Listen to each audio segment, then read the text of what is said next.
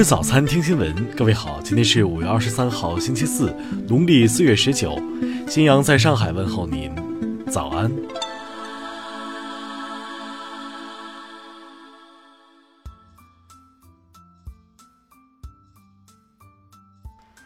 首先来关注头条消息：日本间谍在华被诉，招募中国情报人，多个贼窝曝光。三年前，日本男子铃木英司因涉嫌参与危害国家安全被中国警方逮捕。本月二十一号，中国法院裁定其与间谍活动有关，判处铃木英司六年有期徒刑，并处没收个人财产五万元。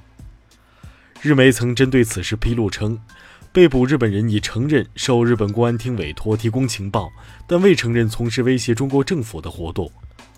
除了日本公安、日本使馆、日本外务省也是两个公认的间谍来源。此外，还有一些以企业、社团为名头的日本机构，也在中国从事着经济间谍活动。相比于日方派遣而来的间谍，更可怕、可恨、可悲的是与之合作的中方人员。这些帮凶有的是愚昧无知，而有的则是尖利妄议。当个人和组织发现危害国家安全的线索，可以通过幺二三三九电话举报。根据反间谍法规定，国家对支持、协助反间谍工作的组织和个人给予保护，对有重大贡献的给予奖励。听新闻早餐，知天下大事。中国卫星导航系统管理办公室二十二号表示。二零二零年底将全面完成北斗三号系统建设，届时可向全球提供服务。二零一八年，我国数字经济总量超过三十一万亿元，占 GDP 比重达到百分之三十四点八，成为经济高质量发展的重要支撑。二零一八年，中国服务贸易进出口额达到了五点二四万亿。同比增长了百分之十一点五，已经连续五年位居世界第二。四月，幺二三五八价格监管平台受理价格举报、投诉、咨询共计四万一千四百三十五件，与上月相比，旅游、金融服务等行业受理量上升明显。半年来，全国检察机关对虚假诉讼刑事犯罪案件共批捕两百零六件，三百一十九人，决定起诉一百三十八件，三百一十五人，均为有罪判决。二十二号，幺二三零六在前期试点的基础上，将铁路候补购票服务扩大到所有旅客列车。国台办消息。新党主席郁慕明将率台湾各界人士代表团于二十四号到三十号先后到广东、上海、江苏、北京等地参访。昨天，中国贵州茅台酒厂有限责任公司党委原副书记、原董事长袁仁国被开除党籍、开除公职。下面来关注国际方面。美国二十一号再次扩大针对俄罗斯的制裁措施，三家与防空系统相关的俄罗斯实体遭到美方制裁。二十一号，克里姆林宫警告乌克兰新总统泽连斯基不要呼吁华盛顿加强制裁俄罗斯，这不会有助于结束乌东部战争。俄罗斯总统普京、德国总理默克尔、法国总统马克龙二十一号一致表示，俄罗斯、德国和法国将继续在经贸领域与伊朗开展互利合作。朝中社二十一号刊发文章称，美国前副总统拜登亵渎朝鲜最高尊严，是无可容忍的严重政治挑衅。英国首相特蕾莎梅二十一号表示。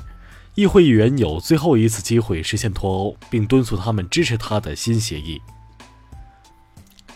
二十一号，印度尼西亚警方在首都雅加达发布恐袭警报，警方表示，武装分子可能计划对抗议选举结果的人群发动恐怖袭击。斯里兰卡爆炸案调查人员日前透露。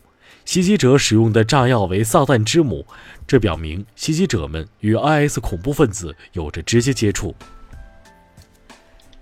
加拿大油气资源大省阿尔伯塔省正遭遇渐已失控的山林野火的威胁，已有超过四千名居民需要疏散。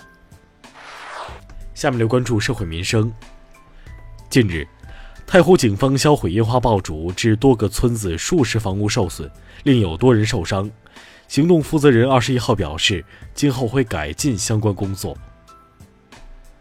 二十一号，有人声称将要在成都某动漫节上用针头扎人的方式传播艾滋病。成都警方对上述情况高度重视，正在开展调查。网传山东临沂一教师打了学生一百多棍，被打学生臀部出现大片红肿。昨天，当地教体局回应，具体情况正在调查核实之中。